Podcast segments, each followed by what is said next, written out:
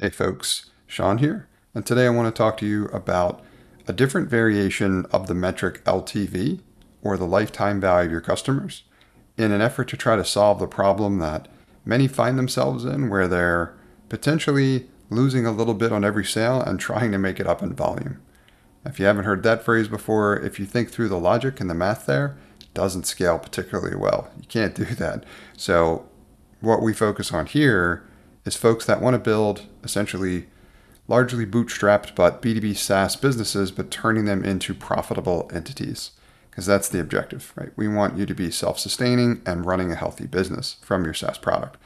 As such, I want you to focus more on profit or gross margin, right? Gross margin, gross profit. And that's really where we take your revenue, which is what LTV speaks to, and we want to subtract out your cost of goods sold, which is anything that might be going into you delivering that service for your customer. Which for me, I include in like my cost for my APIs, for example, uh, since that's part of what it takes for my product to deliver the results to my customer. And when I do that, I get a number that I'm now referring to as LTGP or my lifetime gross profit. So, for example, if I have a customer and let's say I have a product and I'm just going to keep the numbers simple, that product is charging $100 a month and my customer typically stays for six months.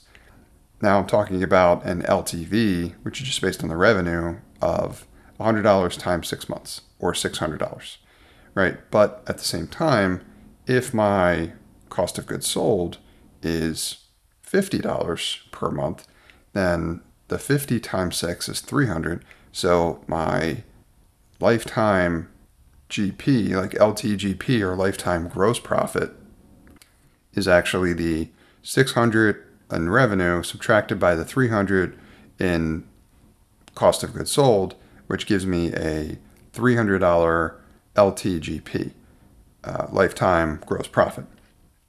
So those numbers are very different, right? What I'm reporting on the LTV side is double that what I'm reporting on the LTGP side.